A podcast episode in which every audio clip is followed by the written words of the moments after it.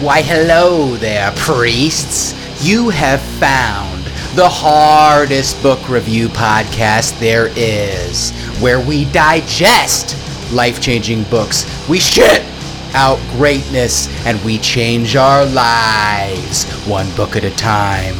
Are you ready? Are you ready? Are you ready? Let's go. And here we go. Welcome back. This is Troy Hollings with the Curiously Disagreeable podcast. The first time it happened to me, I was eight years old. After a whole day of fishing with my dad on cold Long Island, we drive the boat back to the dock. Now, not tying it up yet, my dad stepped off the boat and said, Hey, I'm gonna go grab something from the car and I'll, I'll be back in a minute. Well, 30 seconds turned into a minute, turned into two minutes, and I'm getting restless. I'm barely a person at this age, just one giant ball of energy, ADD, and fire. So I'm getting bored. I start jumping from cushion to cushion, nailing these fucking jumps. I'm basically young parkour Tony Hawk over here. Let's escalate. I stand on the edge of the boat and I jump onto the cushions, crushing it. I am hell. And for my final performance, I decide I want to balance on the edge of the boat as long as I can and then leap into the middle seat. So I'm up there balancing reincarnated gymnast from a past life until I slip. I grab the dock to catch myself, and I do. I catch myself. Whew, that was close. But then, as I'm pushing myself back into the boat, the floor moves. Oh, wait, there isn't a floor. The floor is a boat. What started as me leaning a little bit and touching the dock is turning into me leaning more and more and more. Oh fuck, the boat is not tied up and it is floating out to sea. But even worse, I'm about to fall in the fucking cold water. I am one second away from pitching into the water and I make a call. Abandoned ship. By this time, I'm almost parallel to the water almost under the dock and about to get soaked. And then all of a sudden, time slows down. Everything is in full color. I feel the cool sea breeze on my face. I notice the barnacles under the dock. I have time to calculate. By the time my dad comes back, I can probably be up on the dock, get the boat, be back in the boat, and he won't even know. And I feel no fear, just a heightened sense of things. So I leap off the boat, trying to fucking hold onto the edge of the dock. But I misjudge it. The distance, the boat, it's going out to sea. I'm above the dock. I'm rising. I'm parallel. Oh, fuck. I'm now below the dock. I am about to splash into the water. And like a monkey wrapped around its mom, or that weirdly sexual scene from the notebook, in a last ditch effort, I see one of those posts that hold up the dock. Mid air, I change course. I reach out with both my arms and my legs and I wrap them both around the pole, holding the dock. My butt one foot away from the cold water, completely under the dock, but I stick like a tennis ball to Velcro. I yell, Dad! And my dad comes running back thinking there's an emergency, and he sees the boat fucking drifting out to sea, and his son somehow stuck under the dock like a fucking barnacle yelling for help. And I'll tell you, my dad, he fucking laughs at me. He bends down, picks me up, tears coming down his face. My son is an idiot. There's no chance he ever goes to college. Fuck, I better start getting these trade schools ready. He walks me along the dock, we get the boat, and I'm so scared and he's so amused. I don't even get in trouble. But that memory, time slowing down, a split second, life or death that seemed to extend an eternity. That memory, it stayed with me. The next time it happened, I was 12. I was the goalie on the world's shittiest soccer team, which meant since we didn't have a defense, I was the defense. And my only positive attribute, which did go a long way, was being willing to sacrifice my body for the team. But as the season went on, I made more and more saves, I got more and more practiced, and I noticed the same thing. When the opponent was on a fast break coming at me, time would slow down. I could predict where the ball was going. I knew exactly what to do.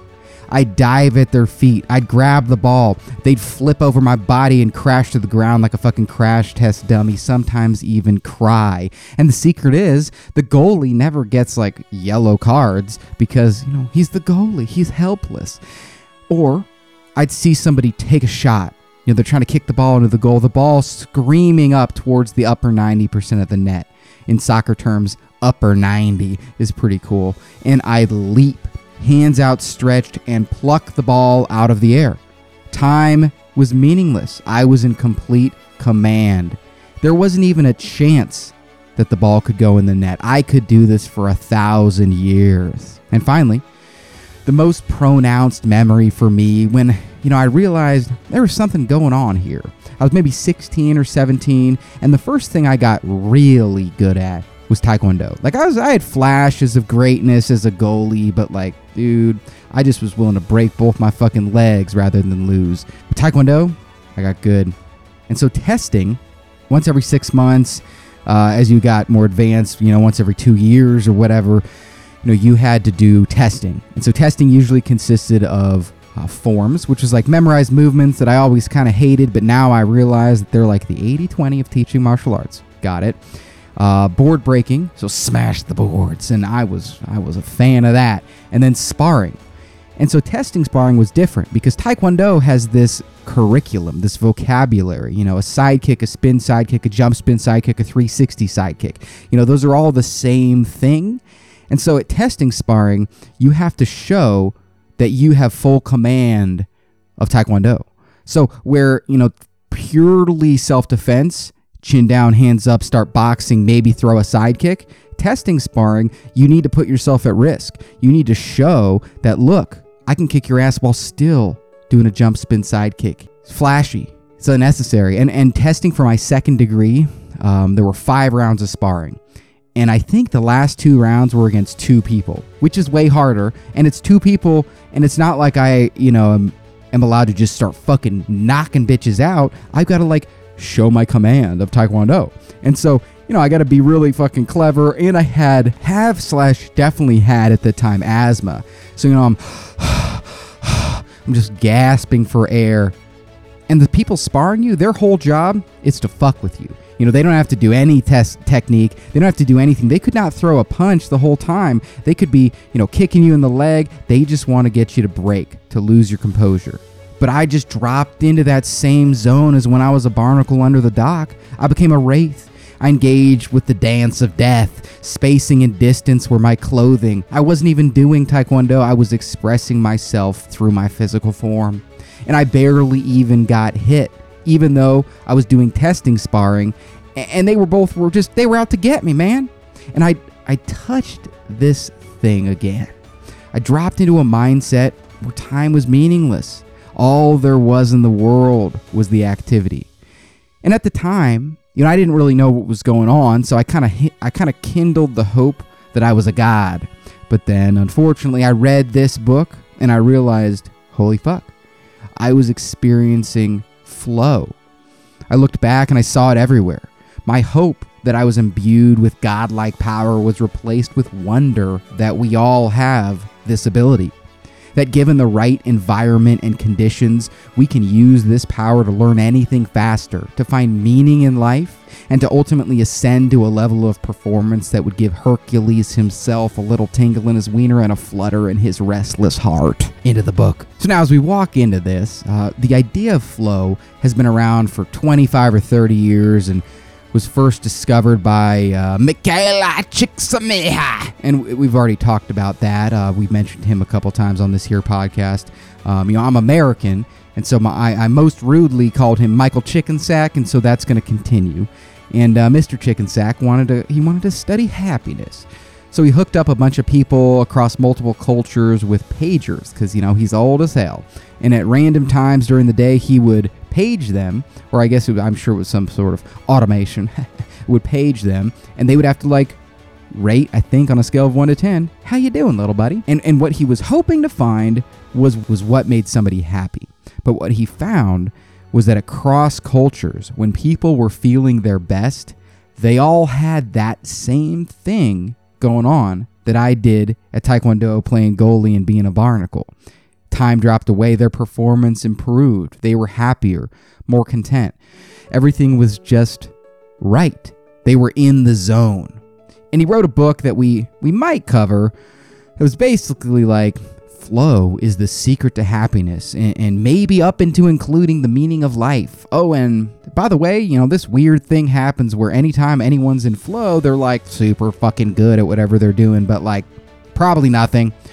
So that portion of flow went dormant. You know, flow this was this cool thing, you know, like, hey, let's paint on this paint board. Look at me. But no one was really sure what to do with it until our boy Steven Kotler, the hero of this story. Now, Mr. Kotler is a, a, balding, maybe even bald now, a hyperactive maniac of a man. He's been on Joe Rogan before. Uh, he's a devotee of extreme sports like skiing uh, and a lifelong researcher on flow. He writes about using non-ordinary states of consciousness. Uh, he read this one, or he wrote this one book, uh, something. Can't remember the title. I read it. It was basically just like, do drugs. And I'm like, oh my God, calm down, man. What the fuck? He owns the Flow Research Collective, where he trains people in all domains how to become savages. And his main goal in life is to deeply understand the science behind ultimate human performance. By understanding what's going on in the brain and body when humans are performing at their best, he thinks that we can unlock some new possibilities in human potential. He's worked with special forces, Fortune 500 companies, probably even Jesus, and he has a dog rescue where he owns like 30 chihuahuas. But before all that, before he had a thousand canine servants, slabs of muscle, and 50 houses, he was just an obsessive guy with a giant brain and a desire to be the best. And he looked around and he noticed something a group of people who seemed to have figured out expert performance. But not only that, who seem to be doubling their collective skill on a year over year basis. And if we know anything about compound interest, that's just crazy. There might be a debate in basketball like, is Michael Jordan or Kobe or LeBron? Like, are they the best? And, you know, there could be intelligent debate, even though Michael Jordan was years and years ago. But in this group that he started to sniff out, the new guard was so much obviously better than the old guard that it wasn't even a comparison. It was like the old breed had tiny little child hands and the new breed had a thousand man sized hands. Something was going on. And just like Tim Ferriss finding a 13 year old girl who can deadlift the weight that crippled Troy, mm-hmm, fuck you, Tim, he was like, huh, what the fuck is going on here? And Steven started sniffing. How had extreme sports athletes, because that was the group, snowboarders, skiers, base jumpers, how had they 400x'd their output in the last 10 to 15 years? A transformation so dramatic, god damn it, something had to be going on. And it, it takes a bit for this story to develop. But if you can hang with us, this might just be the thing that allows you to 10x your performance at work, in life, and ultimately achieve whatever your dark and hot desires. Preface The Why of Flow. This book is about the impossible, but it starts with the invisible. Over the last three decades, an unlikely collection of men and women have pushed human performance farther and faster than any other point in the 150,000 year history of our species. But here's the crazy part this unprecedented flowering of human potential has taken place in plain sight, occasionally with millions of bitches watching and nobody noticed. The reason? Because virtually all of this massively accelerated performance has occurred within the world of action and adventure sports. And it just looks impossible. Yet, what appears impossible is actually progressive.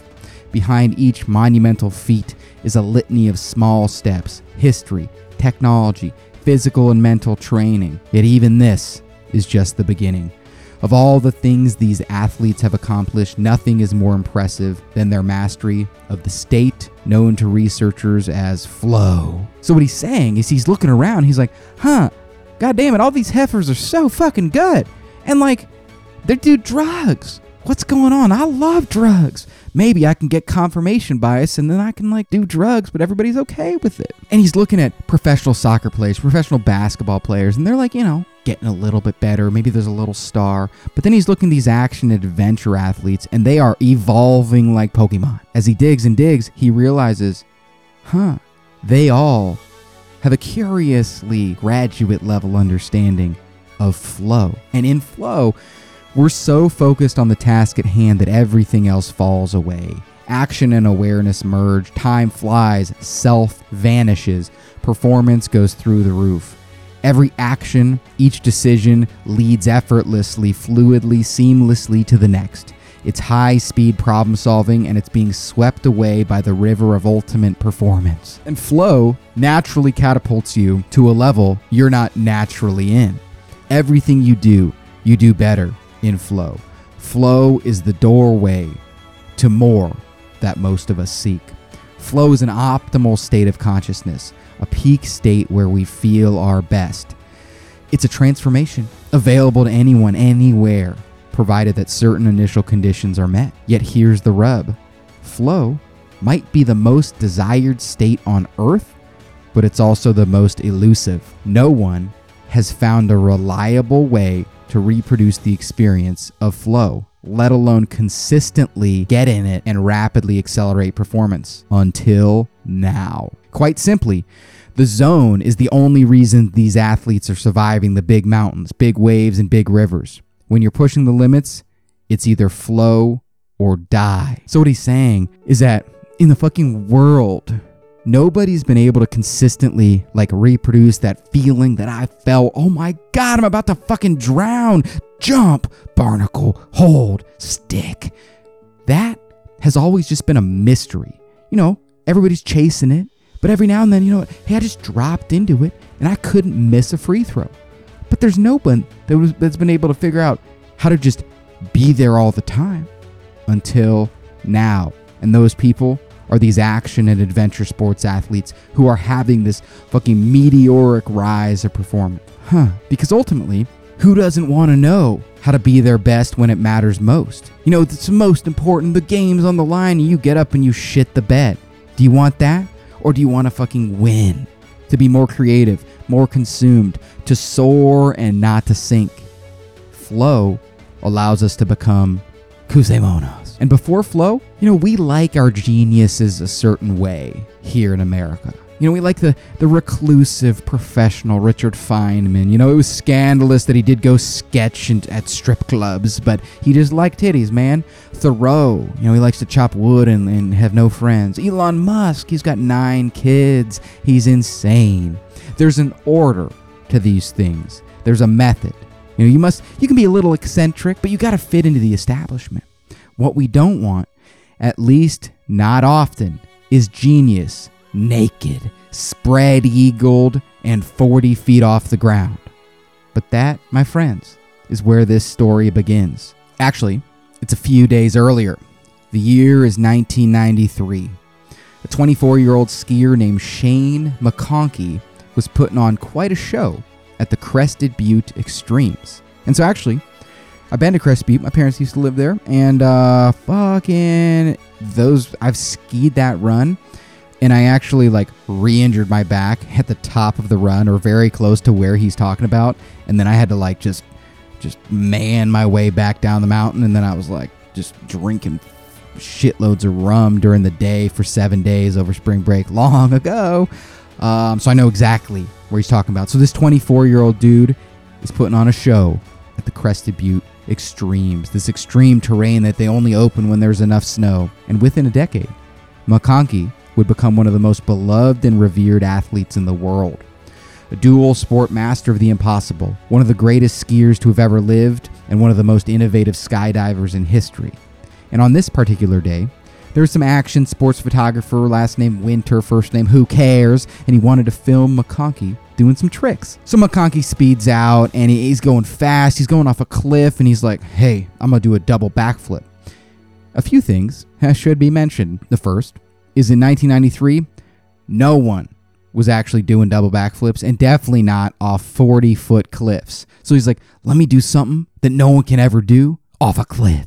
The second was that neither was McConkey. See, Shane, he actually did one and a half rotations and he landed on his head. That photographer, Winter, was like, uh, holy shit, this guy's gonna kill himself.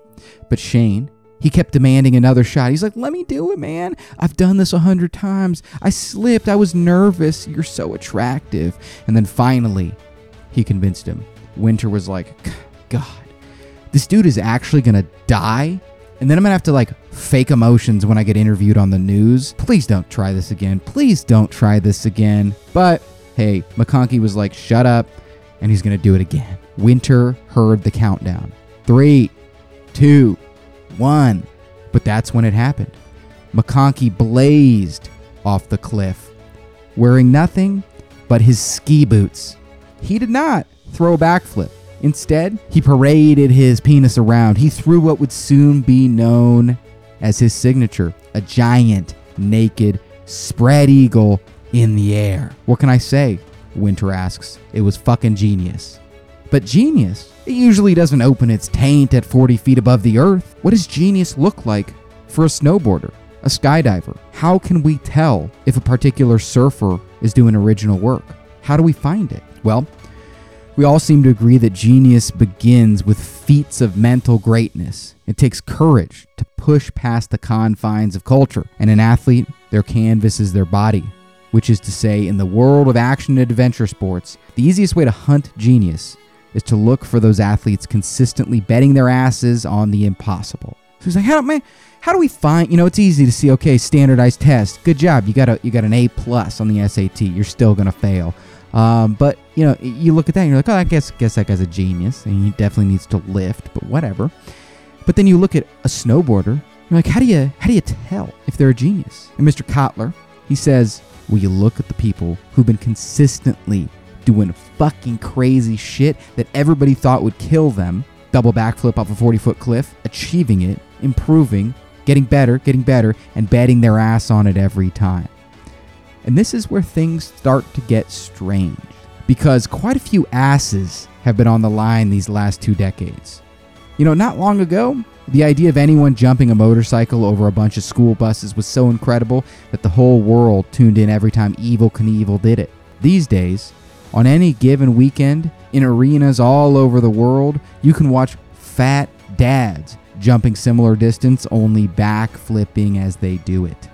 25 years ago in skiing, a 360 was just about the hardest trick anyone could throw. Today, six year old kids do it in their sleep.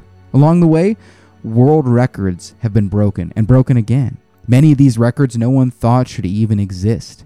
Records that were beyond the pale, impossible. Kayakers paddling straight down an actual fucking waterfall. And this flourishing is happening in action and adventure sports, all the while the never ending pussification of traditional sports marches on. You know, the NFL's like, you can't hit them too hard, you're going to hurt their head. It's like, well, I'll switch them. I'll, ta- I'll get paid $20 million at the risk that my head gets hurt. In this day and age, the upper echelon, echelon, goddammit, that word's hard, the upper enchilada of adventure sports athletes are grappling with the fundamental properties of the universe gravity, velocity, and sanity. There's a natural urge to compare athletes to athletes, but trying to compare a guy like Shane McConkey to a guy like Kobe Bryant misses the mark entirely. McConkey's got more in common with 14th century Spanish explorers than anyone playing on the on the hardwood. You want to compare these athletes to someone? Well, you got to start with Ferdinand Magellan. But even if you start with Magellan, comparisons are problematic because for all of human history, our ancestors have performed how our ancestors performed. At no period in history did we add an extra foot to our vertical jump between generations. And then then another foot between the next generation. You know, your your great great great grandson's going to be a grasshopper. Uh-uh, never happened. But in the world of high adrenaline, it did. Examples are helpful. So in diving, uh, so you know, like you jump off the thing, you go in the water, you flip around, wee. And uh, in 1904, some American eye doctor took gold in the Olympics because he did a double front somersault. Holy shit! Today, a reverse four and a half occupies a similar spot, which I don't know what that means. I'm assuming like some sp- sort of spinning a lot. uh, but a, a large improvement, but over a hundred years. Now compare that to the last decade of big air skiing. In 1999, here's some guy who did a 720. Oh my God, so crazy. 10 years later, someone took silver in a competition with a double cork 1620. Think about that for a moment though. So diving took a full century to add 900 degrees to its tally, but skiers somehow pushed, pushed their total up 1640 degrees in slightly less than a decade. That is insane.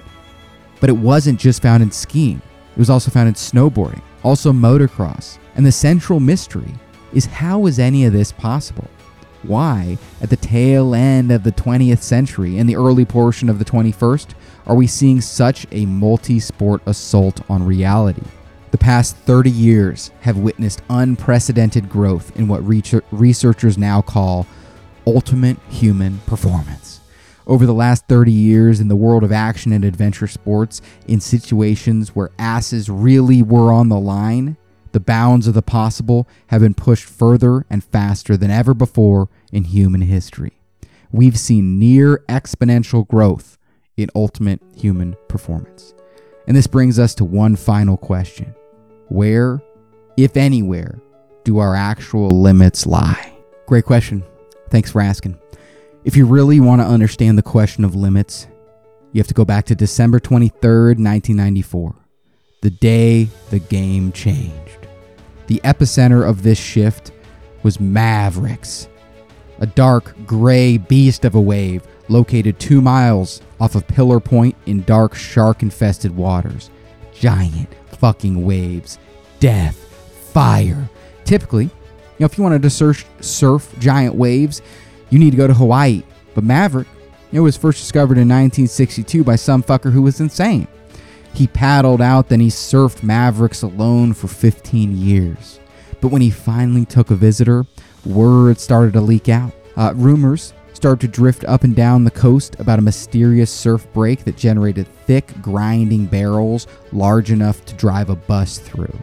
And all the Hawaii people were like, uh-uh, doesn't exist, man, only on the island.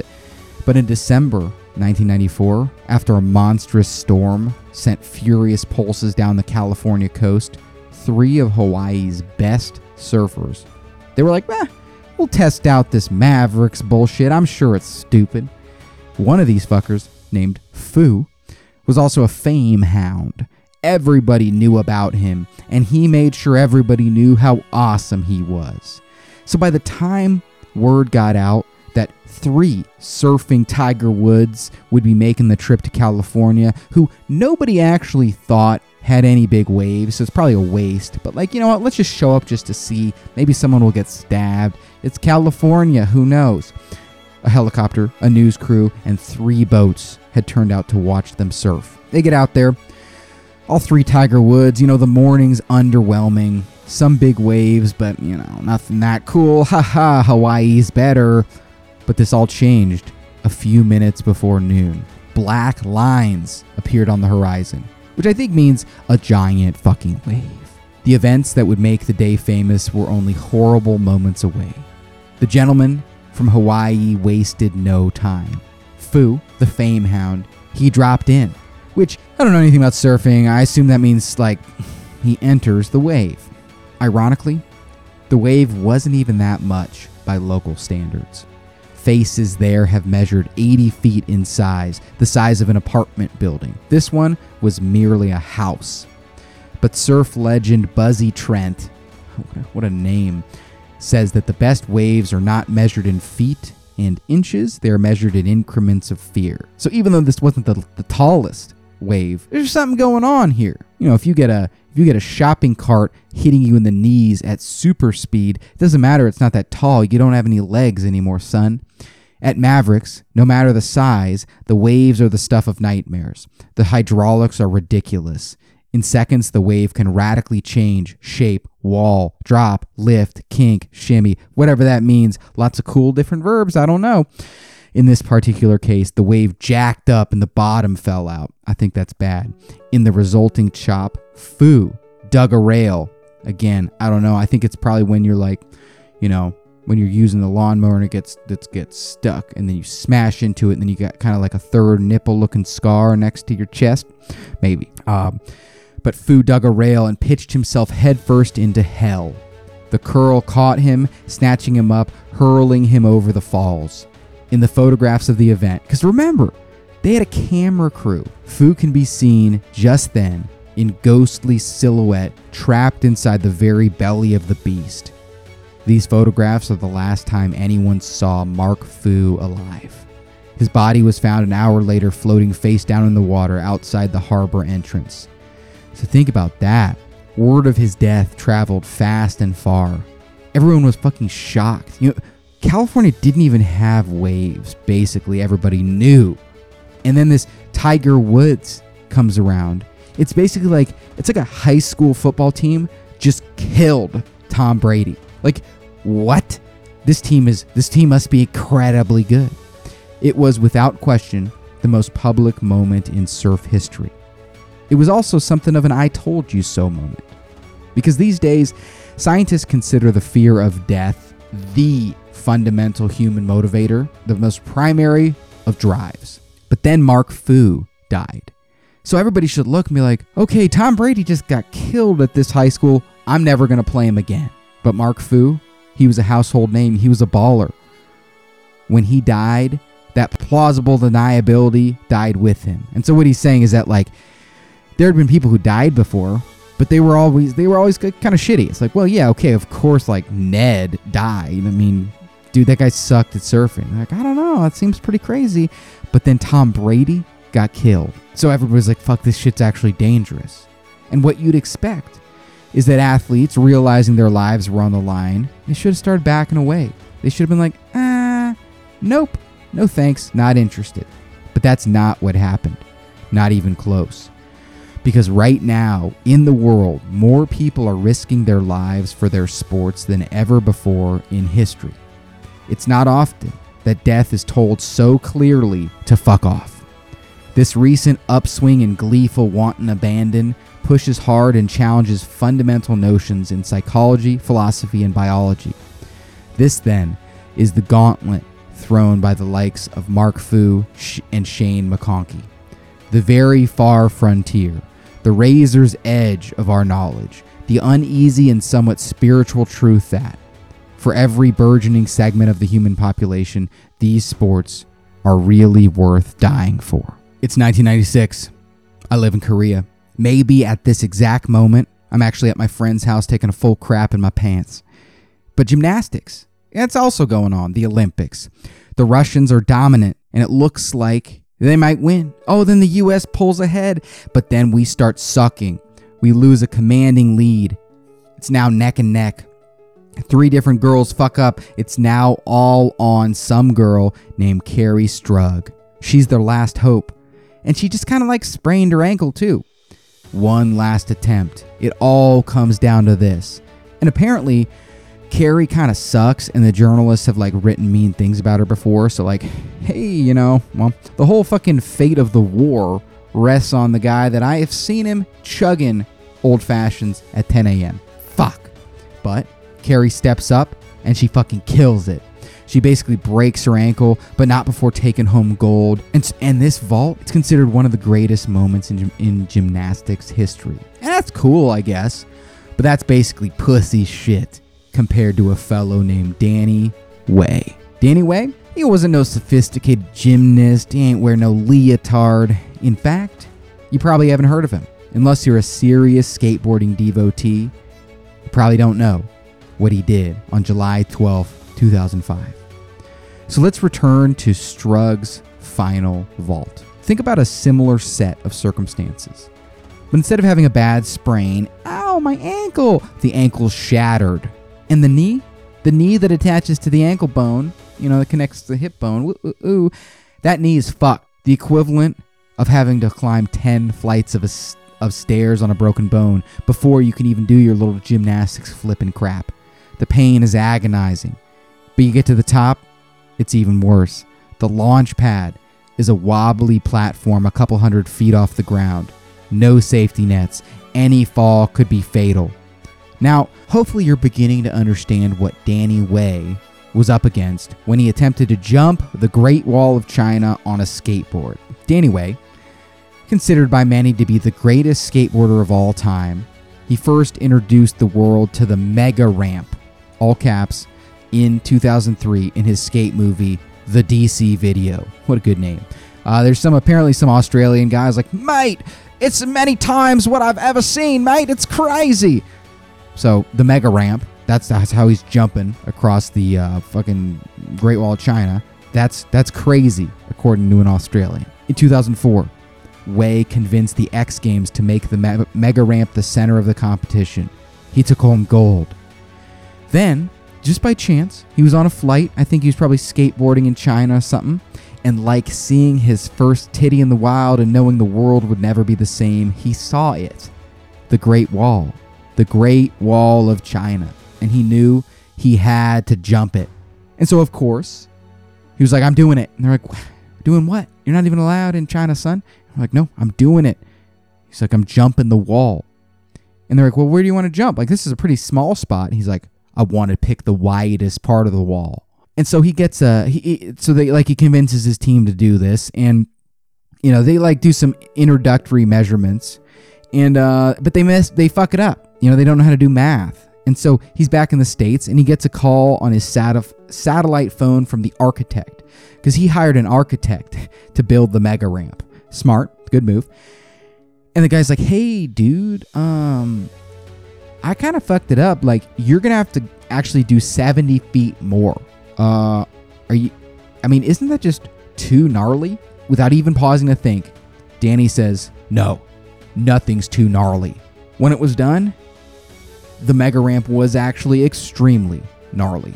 The size of an Olympic ski jump, there was no margin for error.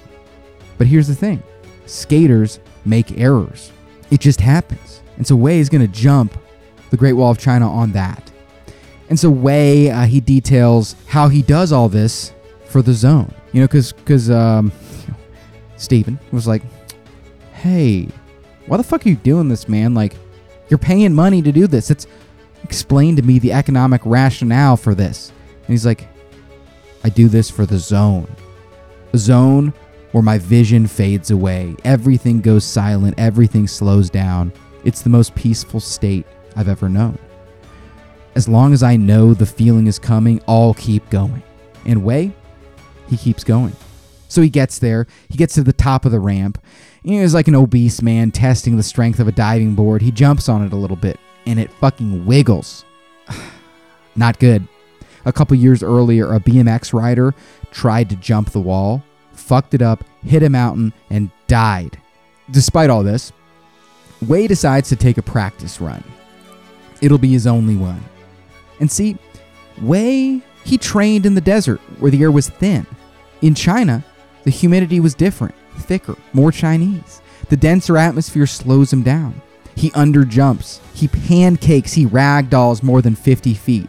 Like an old bag of mooshu pork being thrown down a playground, he is fucked up. His ankle's fractured. His ACL is torn. His steering foot swollen beyond belief. But Danny Way, Danny Way doesn't give a fuck about reason or thoughts. And all he knows is that a samurai picks the most dangerous option. Anything else is, is worse than dying a dog's death. Because that was the practice run, 24 hours later, barely able to walk, you know, the adrenaline's worn off, he's just in pain sitting there like, what the hell am I doing? Way climbs the 10 flights of stairs, moving slowly, his breathing labored. He hangs his head in what looks like defeat. At the top, he paces like a caged animal. Millions of people hold their breath. He's gonna do it on a broken ankle, fucked up knee, and grapefruit foot. Finally, it's time. He raises his hand in a one arm salute, weirdly similar to the forbidden German gesture, and he shifts his weight forward. One Mississippi, two Mississippi. It takes five painfully long seconds for him to hit the edge of the jump. Five seconds later, it's over. Danny Way, under ridiculously adverse conditions, just became the first person to leap the Great Wall of China on a skateboard. And if this was a typical athlete, that would be really good. Like, great. Great job, little buddy. Now get me some hydrocodone. But see, Danny Way, he doesn't skate for records or fame. He skates because it's his fucking way. Thus, with nothing left to prove, but his life still on the line, Danny Way drags his fucking crippled body back up 10 more stories, and this time jumps across the Great Wall of China and he throws a 360. Then, just to make sure no one doubted who has the biggest dick, he did three more tries and he got them all. Travis Pastrana, uh, a noted maniac, says on that ramp with totally healthy limbs, Danny's risking his life. But he destroyed his steering foot and knee. If either ankle or knee gives out a fraction of an inch, he's going to fly off the side and die. Most people can't even stand on a broken ankle. Danny not, over, not only stood, he withstood 4 G's of pressure five times in a row. And forget about the external pressure. What about the internal? See, Danny Way actually is a, is afraid of heights. One of his managers says, you know, they'll be like scouting places. They'll be up high, and Danny Way will turn white as a sheet, terrified. He can't wait to get down. But to keep that fear at bay, 200 feet on a wobbly ramp, to have the confidence to make the run on a broken leg, and the last guy who tried died? How is any of that possible? Well, to start where most start, the psychological. The undisputed fact that the ghosts that hunt for Danny Way are unremitting. What a good sentence, dog. Good job. The ghosts of his injured brother, his alcoholic mother, his dead father, his dead stepfather, his first coach, the man who saved him from himself, T boned at a stoplight and also dead, his best friend in jail for murder, oops, his broken neck, his broken back, his anger, his pride. A relentless roar, only truly silenced by the salvation of the edge. The edge is the one place these ghosts can't follow. But that's only part of it. That's the that's the why. Okay, so that's why Danny Way's fucking leaping over the Great Wall of China. He's trying to like deal with himself. But that tells us very little about the how. And and Way, he feels the same. You want to know how I did something like jump the Great Wall of China on a broken ankle? I can't really answer that. All I can tell you is what I've already told you. When I'm pushing the edge, skating beyond my abilities, it's always a meditation in the zone. This, then, is our answer. This is our mystery, a rare and radical state of consciousness where the impossible becomes possible. This is the secret that action and adventure athletes like Way have plumbed. The real reason ultimate human performance had, has advanced nearly exponentially in these past few decades. The zone, quite literally, is the shortest path towards Superman. And this book is about that zone. To continue this story, we need to go back long ago to 1871. There's a fellow named Albert Heim. Uh, so, so he and his brothers, like, they'd climb mountains all the time. And uh, on this particular day, he and his brothers uh, were climbing mountains, but shit was getting crazy. There was lots of snow. They were underdressed. Should they keep going? Should they stop? Well, Albert yeah, he was crazy too. So he did he decided to keep pushing on. But as he lifted his leg, a gust of wind snatched his hat from his head. And Heim, you know, living in 1800s, if you, if a man loses his hat, what the fuck is he's not even a man. So without thinking, he tries to snatch it back. Bad idea. The sudden motion unbalanced him. He fell sideways and fell. Before anyone could react, he was rocketing down a sheer face towards a cliff. So he's like, do, do, do, do, do, do, do, my feet are cold. Hey, my hat. Oh, fuck. He's rocketing down a cliff. He tries to jam his head and hands into the rocks to stop him. But all that got him was cock slapped around and broken fingers. Think about that. He's falling and it's such a light. He goes from do, do, do to now I, you know, the best option in my life right now is to try to jam my head into a crevice to stop myself from falling. But before the pain could even register, he was airborne. Heim's actual flight covered 65 feet and lasted no more than a few seconds. But that wasn't his experience. The first thing Heim noticed was that he'd dropped into another dimension. His senses were exquisitely heightened, his vision panoramic. Time had slowed to a crawl. He could see his brother and friends and the horrified look on their faces. But as he explained later, he felt no anxiety, no trace of despair, rather calm seriousness, profound acceptance, and dominant mental quickness. So he's falling off. He's like, goes from walking to now rocketing down the mountain, and then whoosh, he's airborne. He just launched himself off, of, off the mega ramp. And he's just saying, like, you know, what would you on paper predict that, that consciousness to feel like? Oh, god damn it. Oh, fucking god damn it. Fuck. Maybe like that. But he's saying, uh uh-uh. uh. He's saying he'd never felt more clear headed. Time, yeah, that, that, that didn't even mean anything. That was a tiny little crawl. With his life unfolding in slow motion, he had to survey the territory and begin making rescue plans. Okay, well, hmm, looks like I'm gonna fall over here. My brothers are gonna have to go around that way. Um, okay, let me think through. Like, what if I just have like a small injury? Like, I could probably climb back. Okay, if I have a medium injury, like they're gonna have to get me. If I have massive injury, like fuck, man, okay, I'm probably gonna die within eight hours. Like, how quickly can, can we get home? Then he realized, fuck, there's no chance I survive this. But he continues going through all these calculations as he's he's flying in the air in a split second. You know, he's supposed to give a lecture at Oxford, his first lecture, and for a British person, dude, that's like getting invited to, to the Sig Sauer Training Academy. Now, he's gonna have to find a substitute. Maybe he should take his glasses off before he crashes, and on and on. I heard a dull thud, and my fall was over. Heim survived the impact, but the mystery never left him. Panoramic vision, time dilation, deep attraction to firearms. None of this made any sense. He was a scientist by training, but his experiences seemed beyond the realm of reason. And not knowing what else to do, he hunted down 32 other people who had survived near fatal falls, and a staggering 95% of them reported similar anomalous events.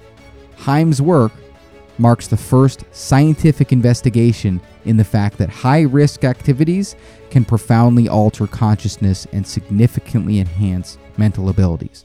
So he just experienced this insanity. And he's like, I got to go talk to other people who had this happen. Like, is it just me? Am I, am, am I a god? Or is this, is this a thing? And he talked to all these people and they're like, hey buddy yeah i haven't told anybody about that but like mm-hmm. yep yep i actually got my phd in three seconds as i was falling off a cliff. Weird. And and this isn't the same as near death experiences uh, mr kotler make sure to point out because like let's say you get hit by a bus and then everyone's poking your body and you're watching them poke your body and then all of a sudden like you come back to life because you know you got rejected for hell for not being jacked enough. This is a key detail here is that a lot of these people actually weren't in danger. They just thought they were. So like they slipped and fell and they're falling and then like their foot catches in a rope and they're okay. But they still have the same experience. Meaning it's not like it's not related to being critically injured. It's like it's related to perception. And these experiences seemed mystical. And if it you know, if somebody was about to die, okay, maybe it was God. But if it's perception and psychology, if that was the triggers, like if you can just think your way into it, even if you're just wrong and it's by accident, then the puzzle was more physiological than paranormal. And that opened the door to considerably considerably more interesting possibilities. At about the same time, there was some bitch named William James who was like a consciousness researcher, aka just doing a shitload of drugs and writing in his journal. But he, he tried all types of psychedelic, mystical experiences. Um, he studied Albert Heim, and he realized all these experiences seem to share a common thread, all variations on the same theme that Heim initially reported. James, he also noted two more things uh, is that these experiences were profound. You know, people were radically different on the other side, happier, more contented. And second, high risk adventure tended to amplify not only mental performance but physical performance as well. So he's calc- he, you know he's taking all these drugs. He's going to these like like hot breathing sessions. He's getting in you know in flotation tanks, I'm sure. But he's also studying people who had these experiences, and he realizes that like a if you have it, you come back better, and b that danger seems to be related. And this led James to the conclusion most people live in a very restricted circle of their potential being. They make use of a very small portion of their possible consciousness and of their souls, resources, and tools in general. Much like a man who, out of his whole organism, should get in the habit of moving only his little finger. But we don't have to stay that way. Apply the requisite stimulus, and here we are in flow. Well, what is the stimulus? Well, well, apparently, like psychedelic drugs really work. Um, but if it's truly a question of unlocking hidden abilities, James agrees with Albert Heim. High risk activity seems like the most likely path. Great emergencies and crises show us how much greater our vital resources are than we had supposed. Out of all this work emerged one of history's stranger movements the epic quest to hack ultimate human performance to decode the mysteries of the zone. Adventurers, artists, academics, outcasts, mavericks, scientists, psychedelic enthusiasts, special operators, CEOs, and now us. Yet, out of the hodgepodge, for reasons that comprise the bulk of this book, action and adventure sports athletes have become the most advanced practitioners of this art. An elite cadre of zone hacker masters of the state known as Flow. So what he's saying is that Albert Heim was the first person to actually study this. And then that bitch William James, who's like a drug addict but also like did do lab reports, he also studied it. And they were like, "Huh. This seems like this seems like a thing and it seems related to danger." But you know, of all the people in the fucking world who've tried to study this and as history has progressed, you know, there's been a lot. The best, the masters, the ones who know the most about the zone are the action and adventure sports athletes. And Danny Way, he's not done. But if you want to hear what he does, when he comes back three weeks later and does some crazy shit, and then if you want to walk into more examples of the zone, a full treatise on how to build flow, how flow matters, how you can harness flow, and then ultimately drive yourself to that 400x level performance that action and adventure sports athletes have. If you want that, you're going to have to tune in next time on the next episode of the Curiously Disagreeable podcast. Thank you. Thank you very much. And that, my pretties, is another episode down of the Curiously Disagreeable podcast. Check us out at CuriouslyDisagreeable.com, the Troy Hollings on Instagram, or wherever the fuck you get your podcasts. The end.